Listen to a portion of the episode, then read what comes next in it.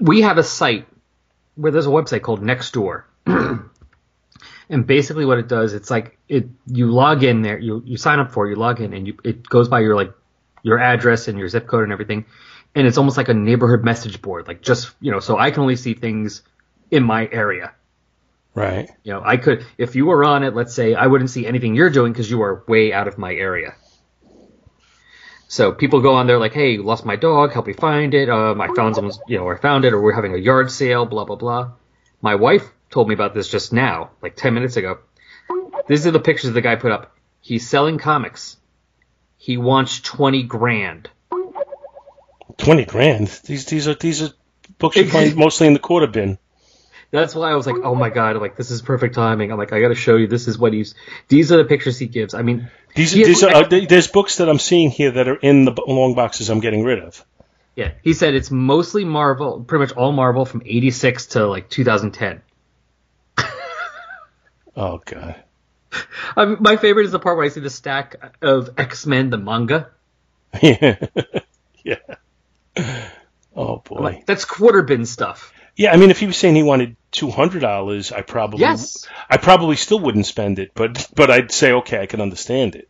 The only thing we're thinking is maybe he has 20,000 comics and he's hoping for a buck each. Even that's unreasonable.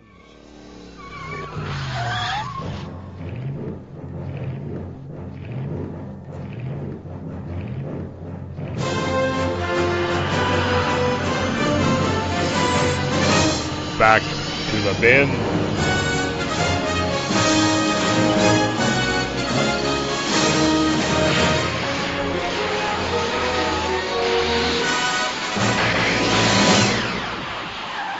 Hello, everybody, and welcome to Back to the Bins.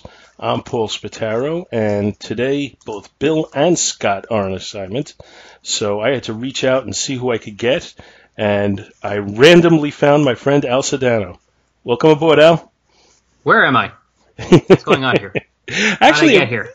I, you know, we we talked before we started recording that it, this isn't nearly as random as I want to make it sound, because we kind of have a routine going here that we invite Al to come on to do an episode.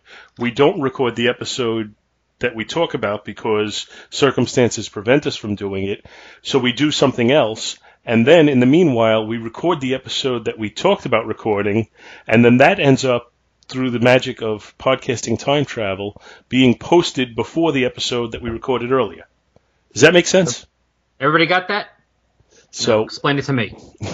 so what happened was we were planning to do a score episode for the Infinity War, and we were going to do it about Thanos. And I thought, who better to invite to come along but somebody who does a podcast about Thanos, thereby Al.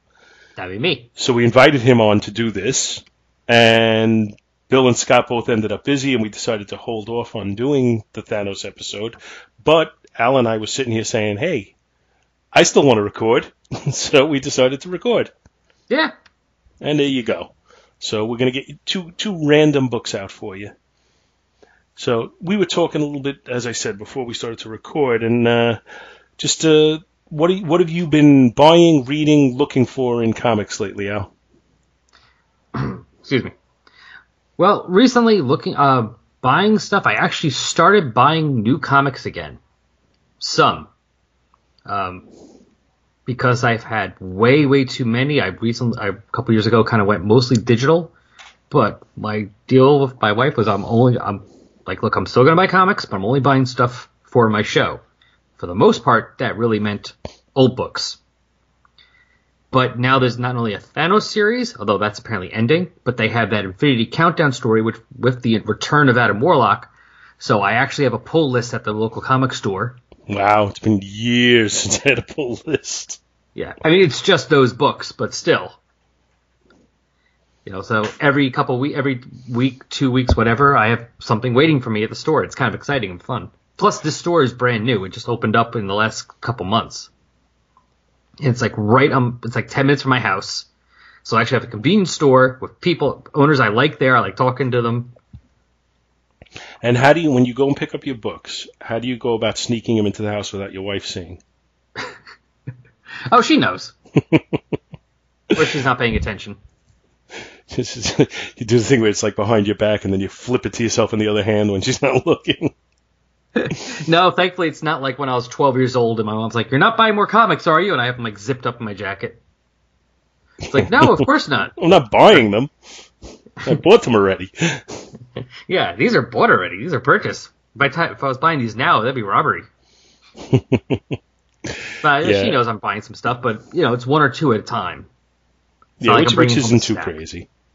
And the, the problem with one or two at a time, you know, in the current market is one or two takes you about 15 minutes to read, and then it's like, okay, now I got to wait another week. Yeah, that is the downside.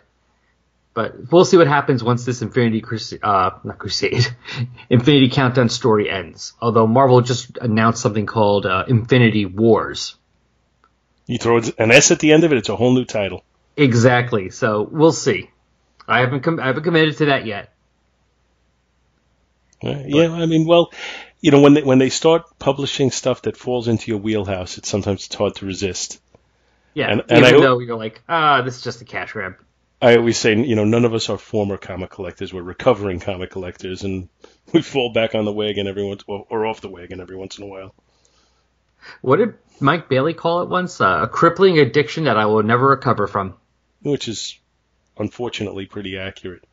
Yeah. Yeah. I mean, but I've pretty much killed any desire in me to have newer books. Doesn't mean I don't have the desire to occasionally read a newer story, but I'll take things out of the library. I'll get things in, in trade. I'll get it in whatever format I can. And even then, it's only if it gets a lot of buzz. I'm really, you know, I'd, I'd much rather if, you know, I, I have limited comic reading time available to me, and I'd rather spend it reading older books that I enjoy more. Oh, yeah. Yeah. I, I don't have the time I did when I was 12. I mean, that's one of the problems with my collection of comics. When I was 12, I could read the same book five times. I had the time to do that. I like this run. I'm going to read this run of 100 books over again just because I want to. I have the time well, for that now. It's it, and if if you want to make time for that, you have to eliminate something else, which means for me, new books. I will occasionally pick an old run of, you know, the Avengers or Spider-Man or Fantastic Four or, you know, whatever. But I couldn't do that and read the new stuff that's coming out. Just not oh, enough yeah. time in the day, you know? You mean like not, like on a regular basis, like, you know, all those series as well?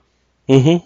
Yeah, that's why the way I'm doing, at least for now, that works because it's only one or two you know, it's only like one or two a, a week at the most. Right. Yeah. Like I said, you know, 15, 20 minutes, you read those one or two. And then yeah. if there's something else you want to read, as long as you have, you know, as long as you have a little free time, you can. Exactly. But yeah, it's, oh. And then you tack, tack onto that the time you spend recording podcasts, the time you spend editing podcasts. And the books you're reading for the podcasts. Yes, the homework for the podcast, which for me entails reading comics, watching Star Trek and watching movies, which believe me, I would never complain about any of those three activities. It's three of my favorite things. Yeah, but that's not really a bad way to go. But it does take up a decent amount of my t- my my expendable time. You got to do more podcasts on short things like uh, the Firefly one. You know, yeah, that that was there is a sense of accomplishment to setting out to do something, doing it, and being done, and having it be complete. I, I yeah, have to say like, that I did this. It's over. That's the only one I did. That you know that that it, you know it's complete. Of course, I haven't pod faded on anything either yet. I've you know the three three the three that I do are the only three I was ever you know a, a total regular on. You know. Yeah, and that one didn't fade. It ended. Yeah, exactly. That's different. But yeah, that takes a lot of time too. It's like, do I want to stop podcasting about stuff so I can read these other ones? It's like, no, because I like talking about the comics as much, and my wife doesn't always want to hear about it. And the dog really doesn't. Resp- the dogs will listen to everything, but really, I don't get much out of them. Does doesn't give you much feedback, right? No, no, he's not really a great conversationalist. He's a good listener. Yeah, my dog doesn't even listen that good. She, well, I mean, she, I don't know how much she, he listens. He's old. He's getting deaf, so I don't know how much he actually hears. She she'd she'd much my dog would much rather eat the comic book than read it. Come home and find it in tiny pieces. Yeah, either that or my dog might think it's the pad for him to pee on. All right. so, uh, what books are we covering here today, Al? So we have, uh, well, both from the 70s. Yeah, who's older? Because I guess. Um, Uh, well, it'd be I- hard actually, mine, mine is older, but yours is the Marvel. And traditionally, we do the Marvel first or the older first. So we can go either way. And you, as the guest, I will give the choice. Ah, what the heck? We'll do the Marvel. All right, so that's that you then. Yep, that's me. And yeah, I was gonna say it'd be hard to for this to be older than anything because the cover date of this one is December 1979. If they're both in the 70s, yeah. It's, you're at the end. Yeah, according to what I saw on Mike's Amazing World Comics, it came out September 25th, 75, 79, and we are talking about Star Wars number 30. Yes, the original Star Wars run. So this is, well, yeah, this would be before Empire Strikes Back. Yeah, so we're still in the run here where they're trying to come up with original ideas, but not able to really do a lot of different things. Exactly. It's like you can't. I remember reading something from Roy Thomas. It's like you can't do too much with Vader, really, and you can't have them meet, although they do meet at some point. And we're not sure if we're going to be using Han Solo and Chewbacca in the next movie, so limit that and blah blah blah. Basically, just use the title Star Wars, but don't do anything else. Yeah. So, although some of the issues are still pretty fun, this one's a little weird. This one's called A Princess Alone, uh, written and edited by Archie Goodwin, art by Carmine Infantino and Gene Day, letter by Joe Rosen, colored by Petra Goldberg. This is in the Jim Shooter era of Marvel, so he's you know, the big boss. And uh, the one nice thing about this issue is going to be pretty easy to synopsize. Princess Leia uh, goes to the planet Metalorn, which is a complete Imperial run planet, to find a former teacher of hers to basically sow the seeds of rebellion on that planet. And while there, she encounters Baron Tagge, who is the brother of General Tagge from the first Star Wars movie. He's the one that Vader force chokes in that uh, meeting in the beginning on the Death Star when they're talking about uh, this this station is now the ultimate power of the universe. Right. You know, that's his brother. And uh, basically, Baron Tagge almost catches her, but she escapes. The end. Yeah, I mean, I was reading this going, oh, wow, this is going to be really easy to synopsize. I mean, stuff happens, but that's basically the plot of the issue. Yeah, pretty much. Uh, I don't know about you, but for me, I found this a little bit of a slog to get through. Not because the story was bad; I thought the story was okay, but I really didn't care for the artwork at all. I, I just, I, I'll get a little bit more into it, but I really didn't like the artwork. How, how did it- you? Had you read this one before? Or is this the first time? Actually, I have read this before. I'm doing a reread of Star Wars, and I'm up to the. I'm right now in the middle of Empire Strikes Back, so it's like issue 40 or 41.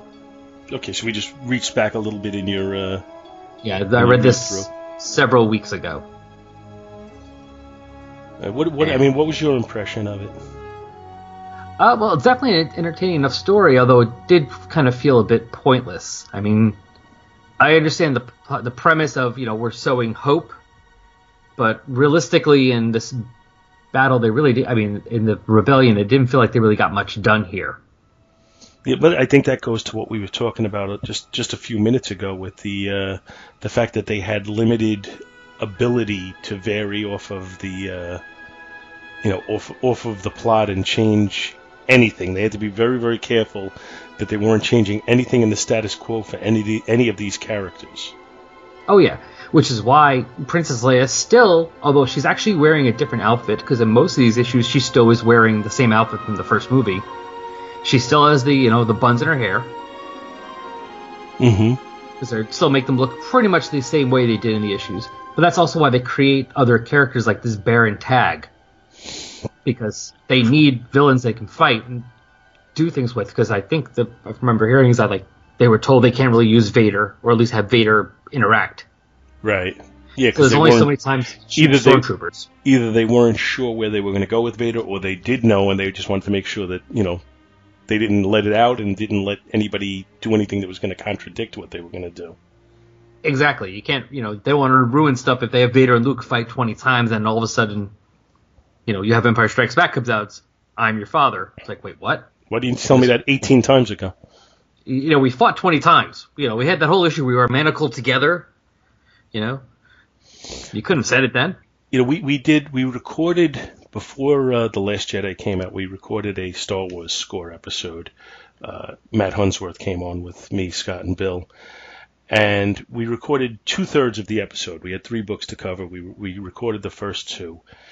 And we needed to quit quit for some reason, and we were going to get back and do the third issue, uh, which we never did. And then, then I was going to take the footage or the you know the the uh, recording of the first two issues and just make an episode out of that. Uh, and then there was some sort of problem with the recording, and I wasn't able to do it. And we're still trying to see if we can come up with a salvageable copy of that. So there, there may be an episode coming, you know, on a great delay, a Star Wars Score episode. But we covered an old Marvel issue in that. And what I one of the comments I had was a lot of the artwork looks to me like they took uh, panels from the newspaper comic strip and then just added color to them and made them fit in the comic book. And I think it was Matt who had said there there is some reality to that that they did do that at times, not necessarily just cutting them straight from the uh, the the comic panels, but that they had taken stuff from there in some ways. And I'm seeing the same kind of thing here. Some of the artwork doesn't look quite right. Like it almost looks like it would look more normal if it didn't have the color in it. Hmm. I'm looking through that night now, and yeah, But I I, uh, definitely see. A, I mean, there's definitely a lot. Of, some things that I can see what you're saying, so it's possible. and I, I do not know for a fact if that's the case here or not. But it's just it, it's definitely the impression I walk away with. And I see some some of the drawings I think look fine. I'm not going to say really solid, but if like if you go to page five, I'm looking at the middle of that page, the what would be the third panel. You have kind of a, a, a medium close up on Leia's face, Okay. and I, I feel like you know that looks fine. She looks good. You know, there's, there's no problem there. But then I, I look at other panels, like if you go to page seven, at that bottom panel, her her anatomy looks like totally screwy. She's she's at a position where you'd just fall over if you tried to run that way. Oh yeah. You know, or or you know, there's so many things like the you know you get to the, the second page of the book, the stormtrooper's head looks way too small to me. Uh, the the page the panel directly above that, Leia's waist is probably like about Oh. 16 inch waist. I was that was the first thing I noticed. I thought about when I was reading this. I was like, wow, like you can't say that they started doing that in the '90s.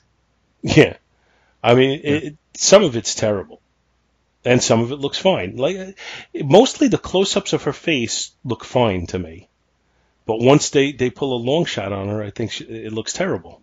Yeah, the body gets a little wonky. I, I think some just the- some of his anatomy in general is just bad. Yeah, and the design for Baron Tagge is always, I never thought was really good. You don't you don't dig the. Uh... The Monel ripoff costume, the uh, Is that Like supposed to be a traditional lightsaber he has, or is that a flaming sword of some sort? I believe it's a lightsaber. I'm trying to remember, but I believe he did kill a jet. Claims he killed a Jedi and took his lightsaber. And then what's with those glasses? Uh, he was a he was he can't see without them. He was blinded in some kind of confrontation with Vader. So he's like he's like a Geordi from Next Generation, Okay. except you know he is cool looking. You know, he doesn't have that little visor. He is like you know Mm-hmm. It, it kind of looks like something that you would see in like an 80s uh, movie where like one of the you know you have a gang of uh, quote unquote punks. Yeah. one of them would be wearing those glasses. Yeah. basically he took the he cobra killed somebody. And when i say cobra i don't mean cobra commander or even cobra from dc i'm talking about stallone cobra. Oh, okay. so that's one of the guys he took the glasses of one of the guys cobra killed. I can almost guarantee you those glasses are probably in that movie if not that movie then class of 1984 Boy, that's a movie I haven't thought of in a long time, and I won't think of again for a long time either. Well, I saw that so many times on because you know I grew up in the same area over there on uh, Channel 11 WPIX. Right. It was one of those movies they would play on like Saturday afternoons or something. which which would be my movie wheelhouse, but just the same, no. Oh, it's not saying it's a good movie, but So the uh, the very end of it, where they have the young girl planting the seeds, very subtle metaphor there, huh? oh yeah, yeah. They they pound this hope thing into your head, and I don't know. I kind of I think the hope metaphor they did better. I mean, granted, it was 30 years later. They did a little. I think they did a bit better, at least with the uh, Rogue One. At the very end, yeah. Yeah. Yeah, that was that was a scene, and you know, obviously we're, we're diverging from this book a little bit, but I think with with good reason. Uh, that was a scene where, like, even with the obvious CGI, I, I, it really went well with me. It sat well with me. Whereas there's other times with the obvious CGI that I would be a little bit more offended by it. Oh, you mean like you're talking about Tarkin? No, I'm talking about I'm talking about Leia. Oh, okay. Yeah. I, mean, thought I thought the so Tarkin freaky. CGI was less obvious actually. I have to rewatch it again to see. I remember thinking that, but I mean, thinking it was a little obvious. But then again, I also kept thinking in my head, "He's dead. He's dead. He's dead." Yeah, but So- like I said, I, I had the same thought. It's not that I was, you know, ignorant of it, but for whatever reason, he looked more natural to me than the shot of Leia, which is only what two seconds long, three seconds long. Hmm. Or maybe the difference is not that so much he's for at least for, for that not that he's because he's dead, but at least that still looked like pretty much how he was right before he died. We still had at that time, you know, recently had Carrie Fisher, and we all knew what Carrie Fisher looked like. Yeah, it could be that. And, and yet you have this now, and you you're watching a new movie, but 1970s looking Carrie Fisher. It, it absolutely could be that. I don't know. Now, I do want to say some things I did like about the book. I did like the interaction with the station commander and Baron Tagge, hmm and how he was like this, showing how the Empire's problems were going to be. They had like, all, I mean, for one thing, he had this. Uh, basically, people were living on this planet, and it was a complete factory planet. And they had them all set up like, okay, you, your group goes to work, and then you go to sleep, and you have one day next week where you can spend with your family, and then back to work, you know, 12 hours a day and they had the people so brainwashed you know and he was so used to running this brainwashing that it was like once something went wrong he didn't have any ability to think outside his box. Hmm. you know he was he was stuck. He was like okay follow the blaster. That we have the blast all you know she stole a blaster. All the blasters are you know chipped. We know where to find them. What do you mean she left the blaster? Uh send more stormtroopers. Well baron tag just was like okay i know it's leia, leia. Let's see is anyone here? Leia knows. Hey that's her old teacher and he just walked right up to where she was so i did, did enjoy their little showing you know some of the problems of the of the uh, empire i mean having these basically almost like anti-life equation soldiers Right. you know, where he was uh, one point one of them was yelling, "Go after her! She's an enemy of the empire." It's like there are no enemies of the empire. You tell us constantly there are no enemies. Yeah, I guess it shows you, like, to some extent, that when things go too smoothly, how complacency can set in. Yeah, and the downside, even for you know, for these totalitarian governments, the downside of them being like that is that you have these people that you can't, unless you give them these strict written instructions and don't deviate from it ever, you're not going to get anything good out of them. Right. You know, Yeah, while the 'cause- rebellion has all these free thinkers, so they're able to think outside the box. Yeah, you can't you can't allow these people to think outside the box because they might think of something you don't want them to think of. But then you have the problem, kind of like uh, going with rebel- the theme of rebellion. The American Revolution wasn't that one of the things that did. I mean, wasn't the only thing, but one of the things that helped was that we were fighting kind of more of a guerrilla one, while the British soldiers were still forming up in line. First line kneels down and shoots, reloads. The other line stands and shoots. So they would just be standing there as great targets. Yeah, that's I mean at least that's the way I was taught it in grade school. Exactly, same here. I mean, hopefully that's still accurate, but the Yeah, I- I think concept it- I- seems sound. Yeah, absolutely. That they they were almost like too regimented. So there was some good stuff in here. It wasn't all horrible.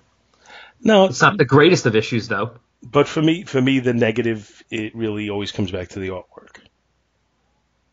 I'm just just not not a fan of this style. I don't think Gene Day really did a good job of inking it. Doesn't you know, it looks like he could have cleaned it up a lot and didn't. Yeah, I mean, art wise, yeah. I, I don't know. Maybe it's because Carmine was having some trouble, but maybe it's because he's trying to draw some real people. Yeah, I think there's always a problem with that. The not wanting to photo reference, but needing to a little bit, and you know the, you know whether whether you're going to vary off the actual look or whether you're going to try and create it as much, you know, as close as possible. I think I think whenever you're doing real people, there's there's a risk involved with you know no matter what you do, somebody's going to be unhappy, Yeah. and unfortunately, I'm I'm evidence of that in this one. I will say one positive is that they made Leia pretty badass in this issue. Yeah, I'll give you that too. They showed her. I mean, she. They showed her a bit in the since all we had at this time was just the start one movie. They showed a bit with her, but really she only did. You know, only had a brief window of time to do something because then we got to the when she was rescued. She got to fight a little bit, and then she's you know back basically leading the battle from the, the desk, so to speak. Yeah, I, I think uh, And I'm thinking about it with, with the exception of a couple of moments in the first Star Wars, and then like some of the stuff on the uh, the moon of Endor. We never really saw much of a badass Leia in the movies. Uh, well, uh, well, also a bit with the uh, Jabba when she kills him. Yeah, that okay. I'll give you that. But I, I always, I always felt she was somewhat underutilized, and I guess the thought is it wasn't about her. It was really Luke's hero's journey, not hers. But you know, now now that Carrie Fisher is gone, and uh, you know that they talk about what they were going to do in Episode Nine or whatever, uh, I just kind of feel like they never really did her justice in these movies.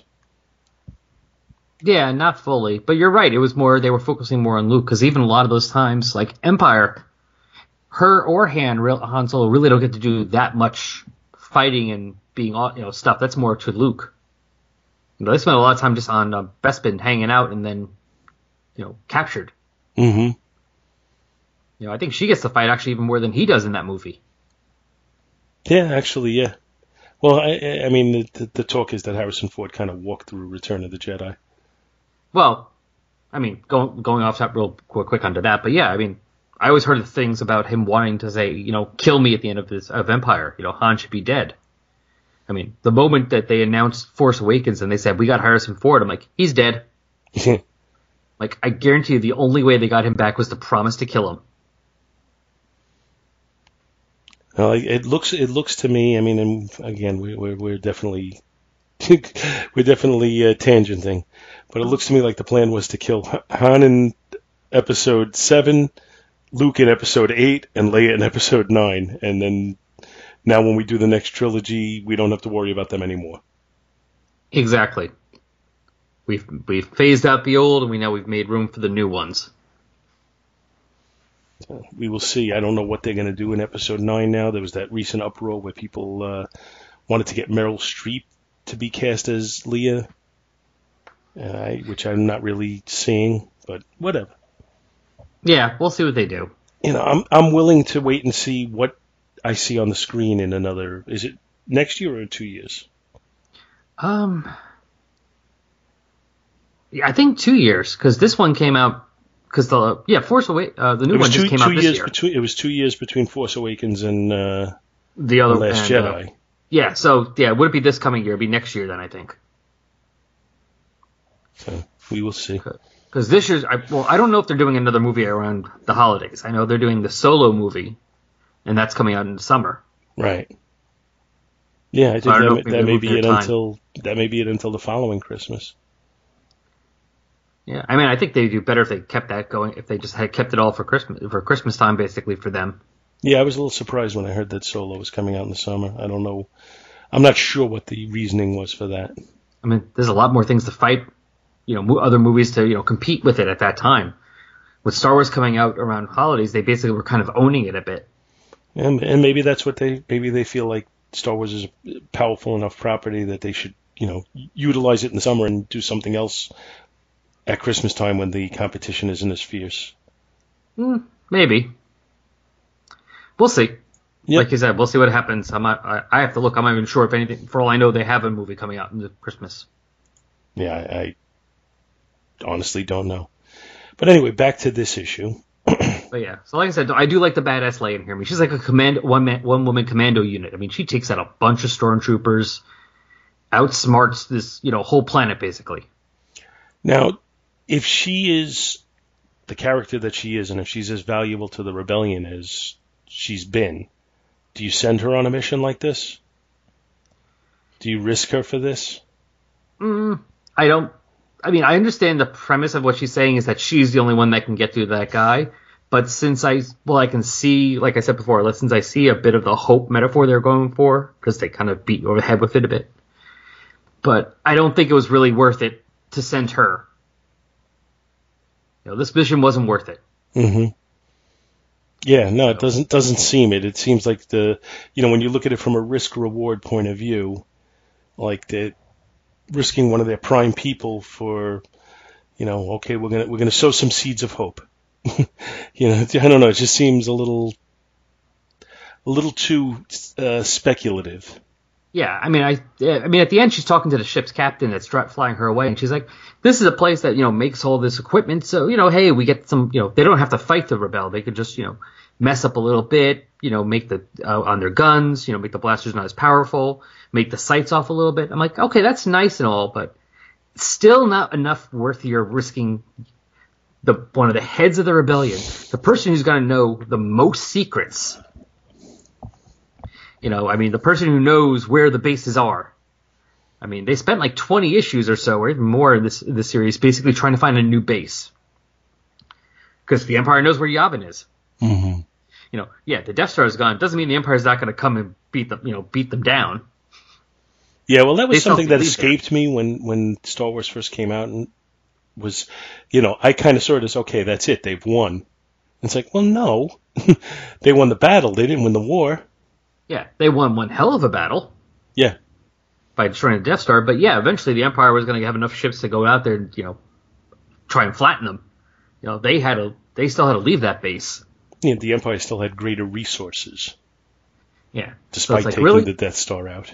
Yeah, it's like really you want to send her where she knows everything? It's like no, no, no, no. You, you send that Luke Skywalker kid because he doesn't really know anything, nor does he want to. Well, he he would be a greater candidate for it, I would think, but. You know, they wanted to do a Leia issue, and, and that's good because for exactly the reasons I was saying that they didn't really give her the spotlight quite enough anyway.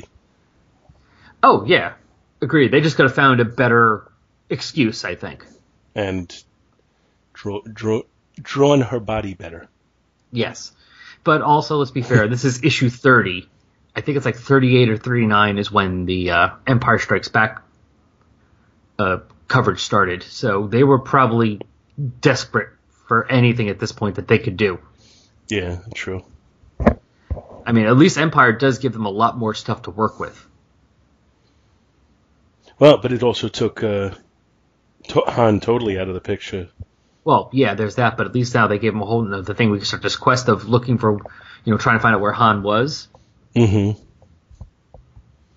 Yeah. Although it was kind of funny once they get to Return of the Jedi. It's like, wait, Jabba the Hutt's on Tatooine, really? Like, did it never wasn't that would that be public knowledge? you would think. I mean, they know who owed money to, so. But anyway, but yeah, I mean, like they added some new characters. You know, you had the you know new new locations. They can go back to Hoth. They can go back to go to Bespin. You know, they had, you know do backstory on Lando Calrissian. I, I try to backstory be, Lando and Han. So at least they gave him a little bit more stuff to throw into the series. yeah, I try to be a little bit more generous to the writers of the series, based on the fact that they did have the, you know, they were handcuffed to a great extent by Lucasfilms. Yeah, I mean, you could see that when reading it, as opposed to let's say stuff now where they they at the very least have the the uh, benefit of hindsight. Yeah. It's kind of like uh, what I remember reading the uh, first series of by Dark Horse of Buffy the Vampire Slayer, and it was taking place. They were trying to do things when the series was still on, and trying to do things in between issues, and you know, it never felt. Well, I liked. I bought a lot of it because I was a big fan of Buffy. It never felt right to me, as opposed to let's say when I read the newer series that takes place afterwards, where they can do whatever. When they did the uh, other seasons. Yeah, because it doesn't have to fit in with what was done already. You know, Yeah. you don't have to make sure that everyone is still back where they need to be for the next episode. Well, that that doesn't. I mean, it makes a lot of sense. That you know, if everything has to be remain status quo, it's harder to do. Well, that's. I, I guess that's part of the formula of, for success of. I haven't read the whole thing, but the very good reviews that I've heard and what little I did read of the Darth Vader series that came out recently. Oh yeah, Star Wars Darth Vader. I read the first like several issues back when I was working at a play, uh, comic store a couple years ago, but I haven't had a chance to catch up to it then since because I decided I want to read this series first and then the new Marvel one. Right. And you're gonna are you gonna do all the uh, Dark Horse stuff in between? Because that's a lot. yeah, I don't know. I mean, I've read some of the Dark Horse stuff, but I, I remember not being too thrilled with it back then. It kind of felt, I don't know, like it was, uh, I'm trying to figure out what the best way to put it. It kind of felt like it was abridged, like they were trying to rush through them sometimes. Mm. Yeah, I can't say I read too much of it, so I can't really. I can neither confirm nor deny. I, probably will go back to them if once I finish this series and do all the current Marvel stuff. If I'm still looking for Star Wars stuff to read, I might go back and read some of them because at least they're all since Marvel has the rights again, it's all on that Marvel Digital Unlimited. Hmm. And sometimes is the uh, I've noticed reading something that I'm not. I mean, I'm paying for it obviously because I pay for the for the service, but something I'm not pay quote unquote paying for. I get a bit more of enjoyment out of than you know spending five bucks on the book. Yeah, no, being able "Oh, being able to read it for free when it turns out to be too quick of a read or a slightly disappointing read is more palatable when you're not paying significant money for it. Exactly. It's like, oh, okay, that wasn't that bad. All right, you want to rate this one? Ah, this is definitely. I mean, honestly, with everything we're saying pro con, this is just so middle of the road. I'm just gonna go straight up C. All, all across the board? Yeah, it's decent enough. I mean, but there's so all the whole for the writing. It's a decent enough story. They do a nice thing of showing Leia's badass, but with everything we said, if they're trying to find some reason and it, all the reasons why it doesn't work, and like we said, the art goes from like okay to eh. So just gonna make life easy. Cut direct down the middle. Well, I'm going to land in the same place, but I'm going to get there with some variations because uh, I'm going to break it down and say the cover to me is a straight up C. Uh, catches your eye a little bit, but either it's kind of either you're into it or you're not. If you're not into Star Wars comics, I don't think this one's going to get you to buy it. If you are into Star Wars comics, you're, you're happy to pick this up. So to me, it, it's kind of middle of the road C. Um, the story I find to be reasonably entertaining under the circumstances. And like I said, I give them a little bit of slack knowing that their hands were tied to some extent. And, you know, I think it's good to focus on Leia a little bit and show her to be a competent warrior in her own right as opposed to just a damsel in distress. And so I'm going to give it a B minus on the uh, story. Uh, the artwork I find to be very difficult to get through. Uh, like I said, some of the anatomy is just horrible. Some of the positioning of the bodies is terrible. I don't think the inking is very good, and I'm going to say a D minus on the artwork. I'm just really actually, you know what? I'm going to just give it a straight up D. I'm not going to even go with a minus, just a D on the artwork. Uh, and overall, I'm going to land at C for the book. All right, I can see that. So And I definitely, I'm looking at the cover now, and because I'm seeing the inker is different. It uh, looks like it's a, is that Wiacek? E- I think Lacquer? so. Let me see. See if I could look a little closer on it. No, it's Wiacek. Okay. Yeah, it's the the artwork, the inking on the cover is cleaner than what you get inside. Yeah, I was looking at that. I'm noticing, so I'm wondering how much, what improvements we might have gotten if he was the inker for Carmine in this one instead of Gene Day. Yeah, I got to think I'd like it more. At least, at least her her anatomy looks to be uh, normal on the cover. Yeah, it looks And- more and- realistic. And I wonder if that's that he cleaned it up because it seems like every picture on the inside he's got this ridiculous waist on her. Yeah. I mean, that thing is like a five inch waist. It it kind of it, it's distracting, and that's that's a problem with the artwork when it's distracting. Yeah, yeah. When I was look, reading this, the first thing I saw as soon as I'm reading this is like that one that panel on the second page. But if you look throughout the book, every time they show her torso, it it's drawn that way. It's consistently disturbing. Oh yeah, yeah. I'm looking again a couple pages later where she's running down the little tunnel with them shooting after her, Mm-hmm. and yeah. Well, I guess you could kind of say technically she is an alien. Yeah. Okay. I'm not. I'm not. I'm not letting you get away with that one. Good try. I'm trying to give him come a little bit of slack, but yeah, no, that's Well, I, I do say the, the, I did uh, encounter Carmine Infantino before he passed away at a New York Comic Con. Not New York Comic Con. It was the uh, uh, I forget which what the name of it was, but it was a Comic Con in Manhattan. And uh, Big Apple Con. Yeah, I think it was the Big Apple Con. I think you're right. And he, I, I just, I, I interacted with him less myself as much as I just watched him talking to other people. And he really was, he really did seem to be a gentleman. So I do want to give him some slack for that. But you know what? When I don't, I don't like when I take points off for somebody being a jerk. So I don't want to add points for somebody being a nice guy. It's the artwork is what the artwork is. And to be fair, Carmine Infantino had a long enough career that there's plenty of books that he did great work on where you don't have to worry about that. There you go. I mean, when you have a long enough career like that, not everything is going to be great.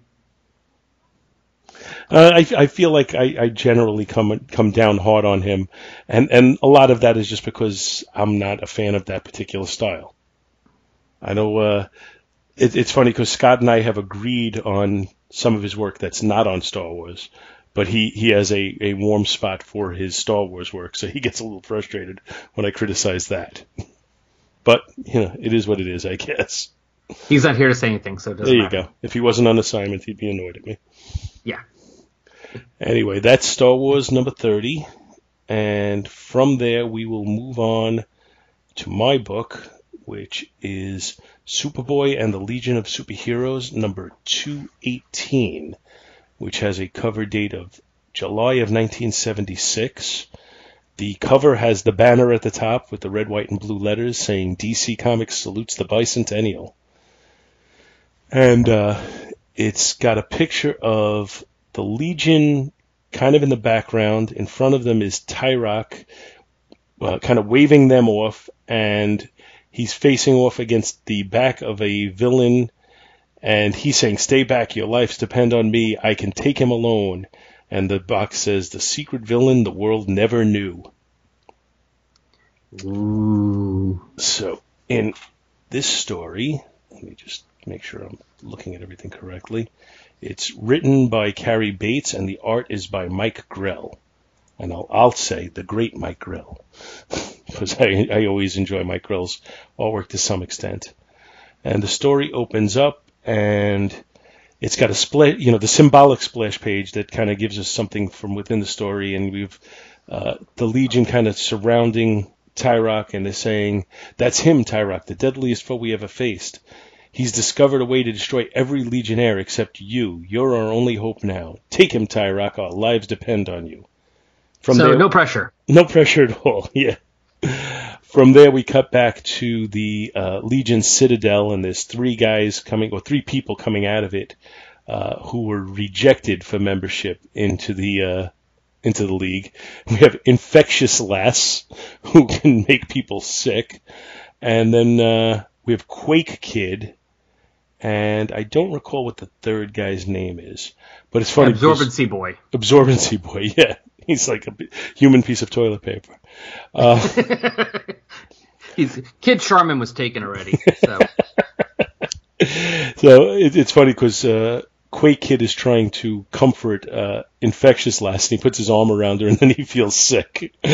so that's because she forgets to, to hold back on her powers. But while they're all being rejected for the league, Tyroc is actually being accepted in. And then there's a quick flashback talking about how uh, he originally rejected the League because he felt that they were uh, basically prejudiced against people of color, and they talk about how they're not, and that he eventually came to realize it. Now, Tyroc, who wears a 70s outfit that would make Zardoz jealous, Oh God, yes. uh, he his superpowers are somehow connected to his vocal cords, that he makes some sort of sounds that create different effects. So there's a sound balloon, you know, that's kind of like a, a dog howling, and that helps him to transport among them, where they're ready to welcome him into the Legion. But just as that's happening, uh, somebody comes burning through the wall, and they say it's Zoraz. After all these years, he's come back, and he defeats the Legion that are with him. Which uh, who does it include at that point? We have. Uh, I'm just trying to even see who we've got. We got Colossal Boy, Light Lass, and uh, Element Lad, and Brainiac 5. And supposedly he's using each of their powers against them. He's making Element Lad choke on an ammonia gas. He's making uh, Brainiac 5 have uh, too many thoughts in his brain to, to to function. He makes Colossal Boy grow out of control, and he makes Light Lass weightless so that she floats away but he doesn't have any kind of a book on Tyroc, so when Tyroc faces off against him, they're actually able to battle until uh, Tyroc starts to get the upper hand and he leaves. At which point, the other the members of the uh, Legion who he fought and defe- had defeated are all put into an infirmary because it's going to take them several days to recover. And Superboy and Cosmic Lad tell Tyroc about how uh, this is somebody they faced before, and he had stolen different types of DNA things, and that he basically has the secrets to defeat them all, uh, which reminds me of, I think, Prometheus in modern day, kind of. Anyway, Oh, the movie. no, the uh, the character isn't that the name of the character Oh, that, that oh, fought the Le- the Justice League, and he Yes, had like a yes. book on each one that he had kind of stolen from Batman on, Um, on how to defeat each character. I think you're mixing two things, maybe. But yes, Prometheus was very much like that. He was like the anti-Batman, and he had uh, like ways to defeat almost everybody. Right. Yeah, But I but I know they. Um, I'm thinking of, maybe I'm wrong, but I know they did a story. That was Mark Waid's first story on JLA after Morrison left. Uh, Tower of Babel, where Ra's al Ghul stole basically Batman's plans for defeating everybody. Okay. Yeah, you're right. You're right. It was that was Ra's al Ghul. But you're close, but pretty much close with Prometheus in that he was basically like the anti-Batman in the way Batman was done back then, where he had like the plan to uh, take out everybody. Right. Okay, so I'm close So enough. you were still pretty close. You were still pretty much right on the mark. So back back to Le- the Legion Citadel. Uh, what is it? Uh, Dream Girl and Starboy are making out in the hall. Cosmic Lad is is I guess on monitor duty with his feet on the console. Awful casual considering that a supervillain just escaped in their citadel and they don't know where he is, but that's okay. Uh, and then while while the two of them are making out, Zardoz comes back. And why am I calling him Zardoz? It's not his name. His name is Zoraz. Zardoz Yeah. is the other character. Yeah, Sean Connery. is- Yes. So he, he does the same thing with the two of them. He uses their powers to defeat them. And then meanwhile, uh, Tyroc comes and he's able to, to battle him again. Uh, he's almost defeated, but uses his powers to escape.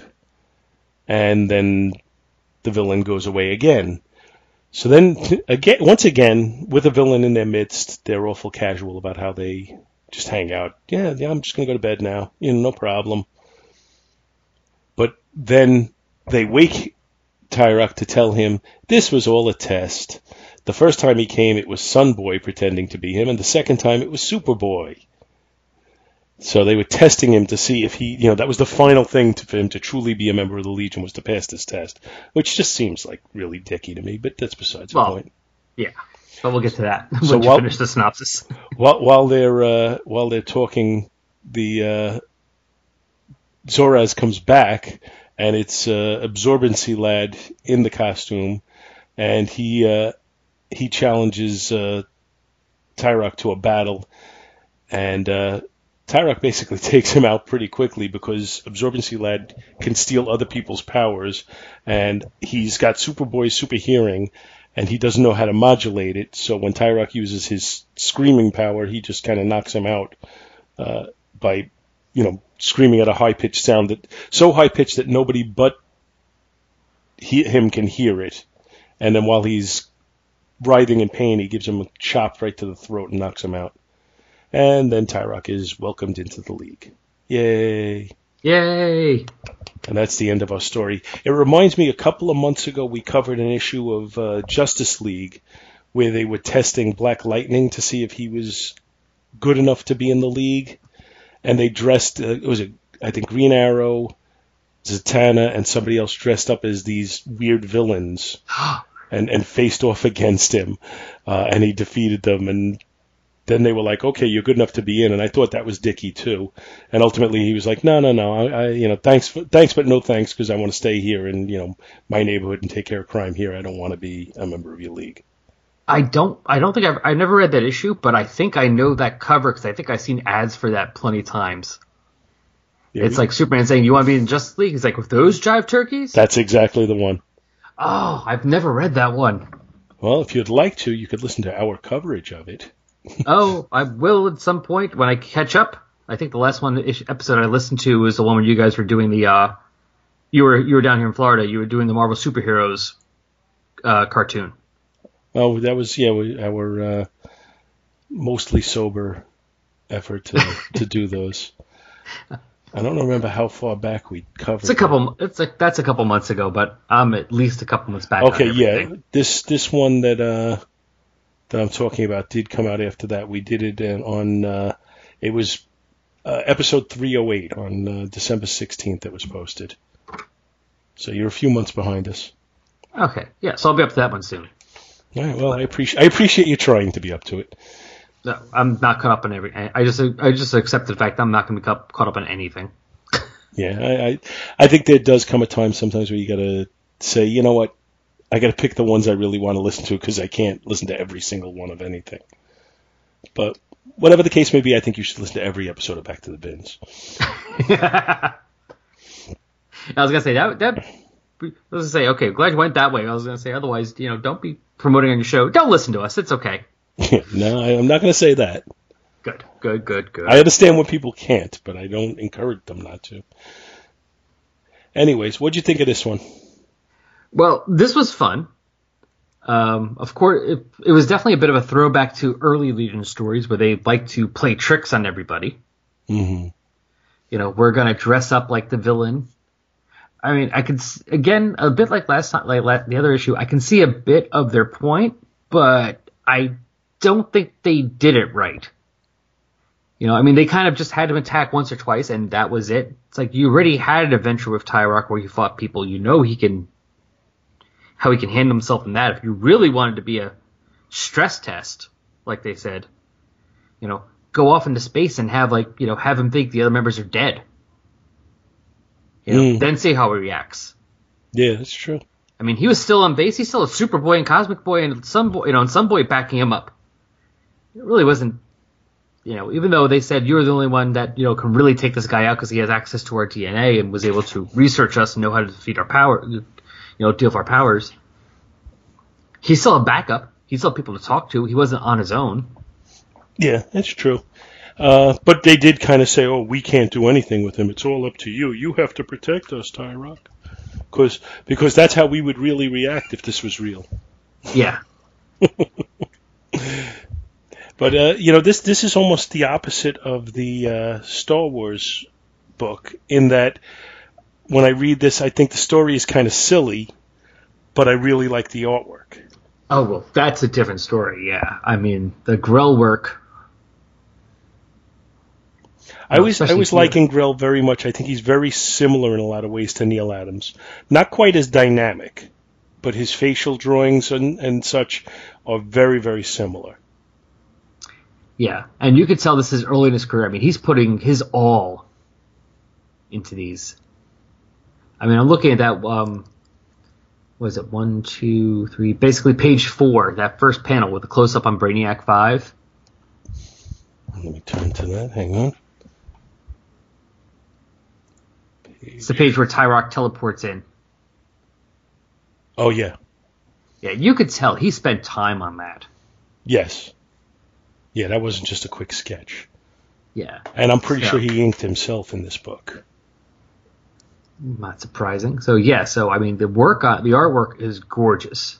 I think I think Mike Grell had a good ability to draw teenagers that looked like teenagers to me. They don't look like they don't look like adults to me, but they look older. Like, and and by teenager I mean you know somewhere between say 18 and 22. Yeah, So I know really not teenagers, but young adults. yeah, because uh, what is it? Uh, two pages and so six. That pa- the, again a close up of Tyroc. I'm looking at that going, yeah, that he's not a grown up. He's like 18 years. He's like 17 years old. He looks like a 17 year old there, not just a mini adult. hmm Yeah, I, I don't like when they when they draw Superboy and he looks like Superman. Only we made him just a little smaller. Exactly. It's like that. Yeah. Well, and from what I've heard, drawing you know kids and younger isn't always easy. No, I, I don't think it is. I think it's it's hard to capture the the features that make somebody look younger. If you look, I think he did a really nice job. It's uh, they don't have numbers on the actual pages, but uh, page 15 of the scan, uh, when they have the reveal that Superboy had been in the costume, Yeah. if you look at his face there, Superboy's face, he looks like he looks about 16 years old. Exactly. He he doesn't look like grown up Superman. That would be a different. That would look different. Yeah, the shape of his face is different. His hair is different. I think it's a, it's a really nice job by by Grell to to capture that. And I think he does a nice job with certain aspects of it. If you go to the uh, the very next page when uh, when Zorez shows up again, that shot of him from behind with Tyroc and Brainiac much Yeah. smaller. I, I really like that angle in that shot. That's that's dynamic in the way that I was saying he doesn't always get as dynamic as Neal Adams. I think that is. Also, the way he kind of he makes the panel fit to the picture. Oh yeah, where the, that panel is actually bigger than the other ones, and the panel below it actually is smaller than the other ones on its to make line. room for it. Yeah, yeah. We did something similar when Zorez first shows up. In that first panel, actually the well, the only downside I can say is the first panel where Zorez shows up back early in the book was it so like page five six. page five I think is six. I actually for a second thought he was a giant. Oh yeah, because the way because the way it, it bleeds into the panel below it. Yeah, and he's stepping into the next panel. Yeah, I like when they do that. I, I think that that creates a dynamic effect. Yeah, actually that whole page even because you have like panels in panels. Yeah, same thing on the next page. Uh, the top panel has you have the panel, and then you have a smaller panel right inside of it. So his sense of I saw apparently he had a pretty good sense of layout early on, you know, pretty early on in his career. Yeah. Which again kind of goes that to me that's very similar to Neal Adams. You go to the next page after that, there's the Tyroc is like dropping down to his knees, and his knees actually bleed into the panel below it. Yeah, Uh, and then you get this this close up of his mouth within the panel of a full body shot. There's there's a lot of stuff like that, and I think I think that takes a lot of thought. Not only does it take a lot of thought, but I think it's real easy to screw that up, and I don't think he screws it up at all here. I think if you overuse it or if you use it without having it well thought out, it could be confusing. Well, yeah, and he's using that for like the action pages because if you notice the next page on when the battle's over, those are just very traditional panels. I mm-hmm. mean, yeah, sure. At the end, he has like a, a horizontal panel and then two vertical. Sorry, a vertical panel and then two horizontals for the last row. But it's still just panel, panel, panel. Yeah, they don't You know, bleed nothing's into bleeding each over. other. Exactly. That's for the fight. That's Yeah. for the action. and it does create a more dynamic and a quicker pace to it. So yeah, I think I think it's very very well done on the artwork. The story is not bad, but I don't think it's particularly clever. It's You know, it's okay. Mostly, yeah, it's mostly like a Silver Age Legion story. Kind of, yeah. It's like a throwback one. It's you know we're gonna have the Legion, you know, pretend to be the bad, you know, pretend to be a villain. Except in this one, you know, there actually is a real villain, so to speak. And he, and he, and he lays that out at the very beginning and then brings it back at the end, which is kind of nice too. Yeah, they do seed that in there because you see him hiding. And I was actually wondering where they were going with it when they when they do the reveal. I'm like, but who's that guy hiding in the hiding in the vents? Yeah. And then they do that reveal. I was like, oh, okay. And I mean, if you look at it, you can kind of see what they're doing. You know, how they're even though they don't show it overtly, you can kind of see how they're uh, either the characters who are pretending to be the villain or how the, the Legionnaires are pretending to use their own, you know, have their powers used against them. Yeah, I, I, I, think it's you know it's it's kind of like after you're done reading it, you look back and you're like, oh, that's what they were doing, Yeah. which is kind of cool. I like But that. You know, it's not all just obvious from the from the start. Yeah. But there's also a couple cool things about this issue.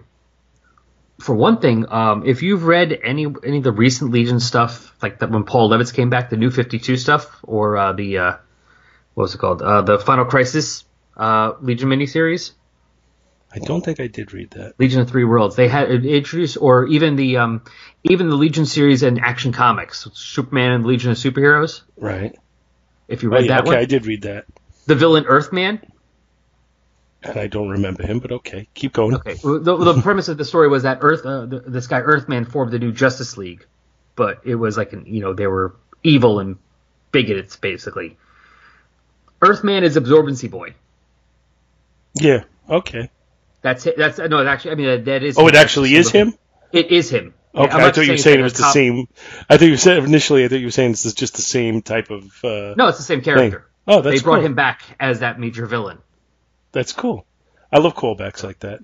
So, oh no, this issue is a lot of that because besides that, the, well, my well, for one thing, the clone banks. I like, I love the line. Someday we hope people clone Legionnaire replacements. We And- could. It doesn't matter who dies. And I like the way they explain what a clone is and everything.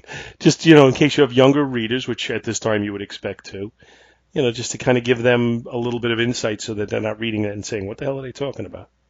Yeah, but um, in the in the 90s, they did a story um, when they had the Legion as more adultish. When Keith Giffen was doing the book, it's called the Five Year Later Run, and they were all in like their 30s, and all of a sudden they introduced a group of young Legionnaires that looked like they were still in their teenage years.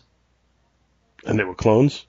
Yeah, and basically were, that was one of the theories that they were clones taken from like one of these clone banks that they were talking about here.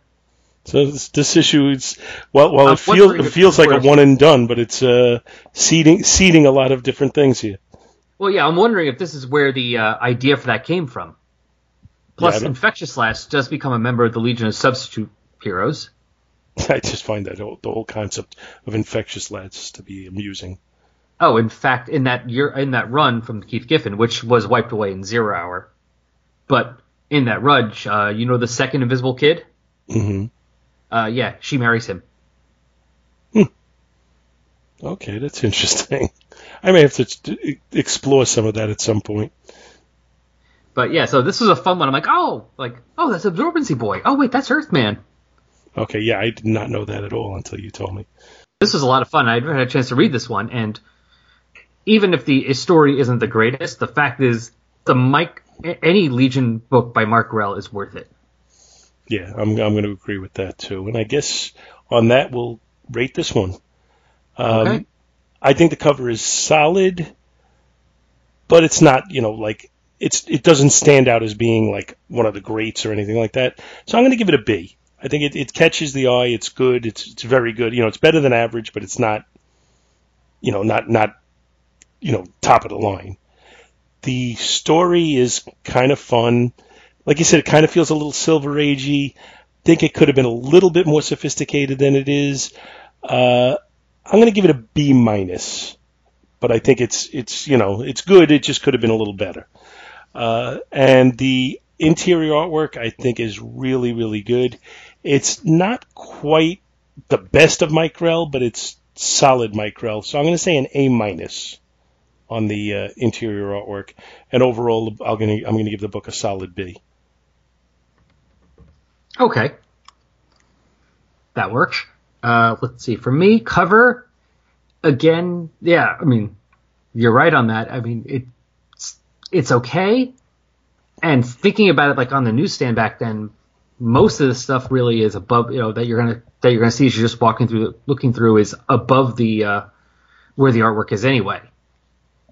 So pulling uh, re- pulling it out there really is probably not going to attract anybody other than Legion readers. You know, I don't. I, I think like if you know you're you're re- basically going to be looking for Superboy and the Legion already or not. So there's really nothing spectacular about the cover. It's decent, but pretty much all the work from Mike Grell on the inside is better than this one, I think. So I'm actually I'm, I'm going to go a little lower and give this one a C plus. Uh, the in, uh, the story itself, it's a decent Silver Age story, and they did add a few things to update it. Like I said, like having the act- actually be a villain instead of it just always being the Legionnaires in disguise and having a big laugh at the end. But there were some holes with that, and I just expected a bit more from Cary Bates than just like kind of like copying a Silver Age story. When this is not even like 72 or 73, this is 79. No, it's 76. Oh, 76. Oh, that's right. Yours was one 70. 79. I'm mixing them up. Okay, maybe hmm, it's the middle of the Bronze Age. Not that they knew they were in the Bronze Age, but still not as far away as I thought it was, but still a little further away. Uh, story, uh, I'm gonna go for B minus because at least it's decently done. And the art, uh, going to I, uh, I have trouble judging Mark Grell artwork from the Legion because I love that so much. I'm gonna just go for straight up standard A. So I think overall probably works out to be about a B plus. Okay, there you go. So we, we kind of fell in the same place or very close to it on both books. And uh, this was fun. Yeah, I one thing I just realized I did like the fact that they at least were attempting because his powers sound, which is hard to do on comics. I mean, they even comment on that in the issue itself Mm-hmm. when they show pictures of him to the other members. He says, "Yeah, although no sound accompanies this photo scan." Yes. Like, yeah, because nothing Well, it's kind of like Banshee in the X Men. Exactly. But I like that at least it looked like they were tr- attempting to do a limit on his powers and not just make it be anything they want. Because every time he does certain things, it's the same word balloon. So like the O, Y, and a bunch of U's, that's the teleport yell. And when he does the R, that always seems to be the exploding yell. But I think I think they do because th- th- I think they can't legitimately expect anybody to memorize these things, so they do have to explain after each time they do it what he's doing. So I think that Yeah, makes him I- a hard character to write, just because you always have to add so much exposition into it. Exactly, and that's probably one of the reasons. I'm sure it's one of the reasons why he got written out pretty quickly. He doesn't really appear very much in the Legion back then. hmm I think he got way more action in the New 52 series than he did combined before. That's you could be right. I didn't, I, like I said, I really didn't read too much of the new Fifty Two one, so I can't even say. But this, you know, like I said, it was a fun issue. I'm kind of glad that I randomly found this one to to do, Oh yeah, so am I. and I'm glad you had the time to come on with me. I'm gonna bring this home now because it's getting we've been on for a while. Uh, but I, Oh yeah, seven I, o'clock. I appreciate you coming on and uh, and on short notice getting a random book after we had already picked out Thanos books. But we will get to the Thanos books soon, and if you're listening to this, you probably already heard that. Yes. Hopefully, So maybe. thanks again, Al. Uh, you want to tell everybody where they could find you before we cut out? Sure. Uh, you can find me at Resurrections and Adam Warlock and Thanos podcast, where we talk about Adam Warlock and Thanos. Uh, just type in Adam Warlock, and really that's what will pop up on uh, Podbean, Stitcher, iTunes, or go to resurrectionsadamwarlock.tumblr.com. And I also have a second show if you want to check out uh, Pop Culture Palace Presents. Type that into uh, Google Play, iTunes, whatever it's kind of like a hodgepodge show where I do bunch, I have a bunch of other shows that I want to do and I just don't have time to do them, so I just put them all there. Uh, currently, right now, we have a whole uh, five, six part series where we're t- discussing the uh, different eras of comics. All right, I have not experienced that one yet. That's that one's news to me. I'm gonna have to check that out. But uh, again, thanks for coming on, and uh, we'll talk next week in the past. Yes, we we, we did. we will. Thank you so much for listening to our show, and we hope you'll continue to join us each and every week for more good old fashioned comic book back issue awesomeness. You can contact Back to the Bins to leave feedback, comments, questions, suggestions, and criticisms via email at backtothebins at gmail.com or by joining the Back to the Bins group on Facebook. Back to the Bins is a proud affiliate of the Two True Freaks Internet Radio Network which you may find at www.twotruefreaks.com. Two True Freaks is a registered trademark of DiManzo Corps of Milan, Italy, all rights reserved. Each and every month, the Two True Freaks Network produces dozens of new and exciting episodes which regularly reach tens of thousands of loyal listeners worldwide. Sponsorship and or advertising opportunities are available. Inquiries may be made via email to twotruefreaks at gmail.com. Please take a moment to stop by the twotruefreaks.com site and check out their many other fine podcasts, won't you? Thanks, and we'll see you next week. Hey, everybody, what's up? Dr. Bill in the house.